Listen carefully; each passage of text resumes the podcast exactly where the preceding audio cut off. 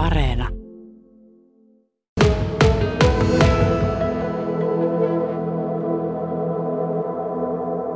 Niinhän siinä kävi, että taisi tulla pääpalkinto 30 000 euroa rahaa, erilaisia palveluita yli 10 000 euron, euron edestä ja mikä tärkeintä ehkä, niin tämä usko meille itselle, että muutkin uskoo näihin meidän ideoihin ja minkälaisia verkostoja ja ikään kuin yhteyksiä tämä sitten edelleen avaa. Ilomantsin mies ja, ja Itä-Suomen yliopiston opiskelija ja oletko nyt enää opiskelija väitöskirjavaiheessa. Kerro ihan pikkusen sun taustaa ennen kuin lähdetään avaamaan sun liikeideaa.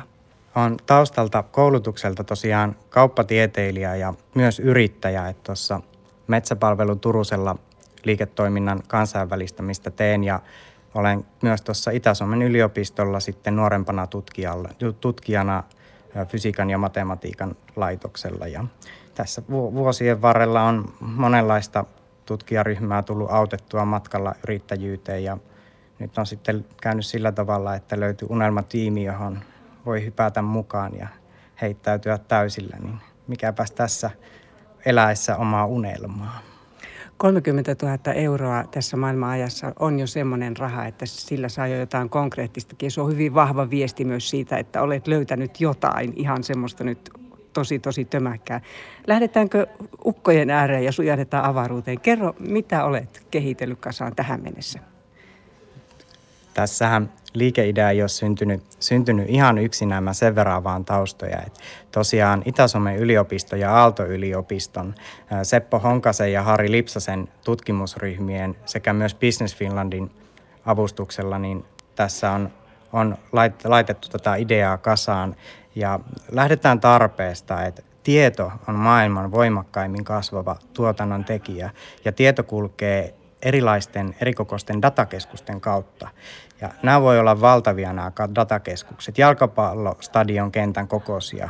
Ja niissä on kymmeniä ja kymmeniä tuhansia optisia kuituja. Joka ikisen kuidun molemmissa päissä on lähetin vastaanotin, eli transceiveri.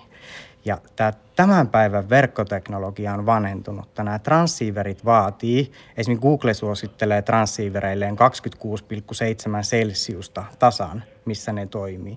Ja tämä aiheuttaa ongelmia, kun näitä transceivereitä pitää laittaa laajalle alueelle, että ne ei kuumene tai viilene. Ja tämä aiheuttaa trendiä, että nämä datakeskukset on entistä valtavampia. Syntyy dataviivettä, joka haittaa loppuasiakasta ja tämä ei luonnollisestikaan ole ekologista. Et pääkaupunkiseudustakin kohta kolmasosa lämpiää datakeskusten hukkalämmöllä. Et ukot tuo maailman ainoana ultrakompaktin optisen transceiverin – tulevaisuuden verkkoteknologioille. Ja tämä käytännössä mahdollistaa sen, että nämä datakeskukset voidaan tehdä tulevaisuudessa jopa merikontin kokoisiksi ja vieläpä siten, että ne sietävät eri lämpötiloja, että meidän transceiveriteknologia toimii myös kryogeenisissä lämpötiloissa, eli esimerkiksi avaruudessa.